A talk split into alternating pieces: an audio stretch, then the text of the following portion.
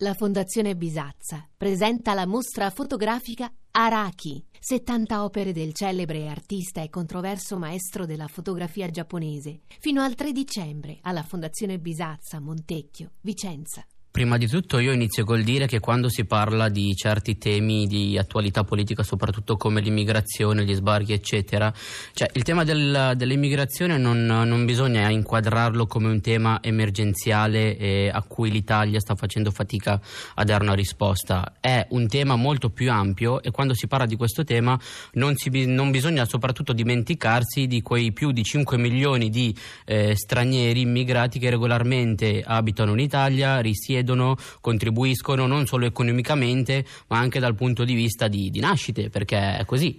E, e, quindi poi ovviamente queste nascite producono di nuovi cittadini, nuovi ragazzi che nascono e crescono qui in Italia, ma l'Italia, ovvero la burocrazia italiana e forse anche una parte della società civile italiana non considera italiani, allora lì nascono alcuni temi, alcune esigenze, che, eh, alcune esigenze da poter comunque portare anche quelle di fronte alla, all'amministrazione non solo. Allora, nello specifico, il mio compito sarà quello di eh, far presente che quando si parla di immigrazione non si parla necessariamente di sbarchi, eh, di emergenze, di campi profughi, eccetera, ma ci sono più di 5 milioni di persone che stabilmente ormai da anni risiedono qui in Italia e che non, non si possono ignorare. Perché ehm, voglio raccontarle un piccolo episodio per farle capire questa situazione.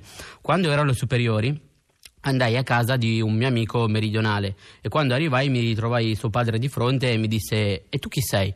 vedendomi no, che palesemente non ero un italiano come si, se lo sarebbe immaginato io dissi eh sono lì ah ok quindi sei uno straniero dico beh in realtà no io abito da tanto tempo ormai sono italiano ok ok ma sai che io devo proprio ringraziare quelli come te? Dico perché scusi? Eh perché da quando ci siete voi io non sono più meridionale ma sono italiano sono diventato italiano. Allora io non voglio che un domani anche tra gli stranieri nasca un po' questa, questa discriminazione. Quindi per evitare questa cosa bisogna io non parlo di integrazione, ma parlo di inclusione.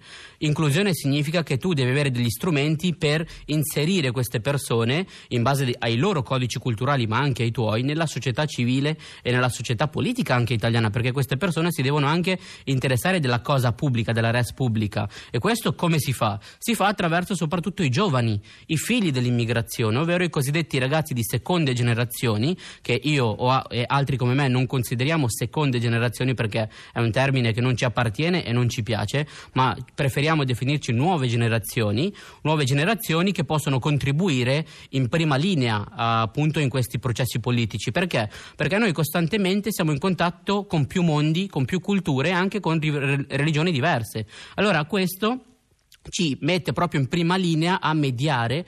Io lo dico, siamo dei mediatori 24 ore su 24, 365 giorni l'anno.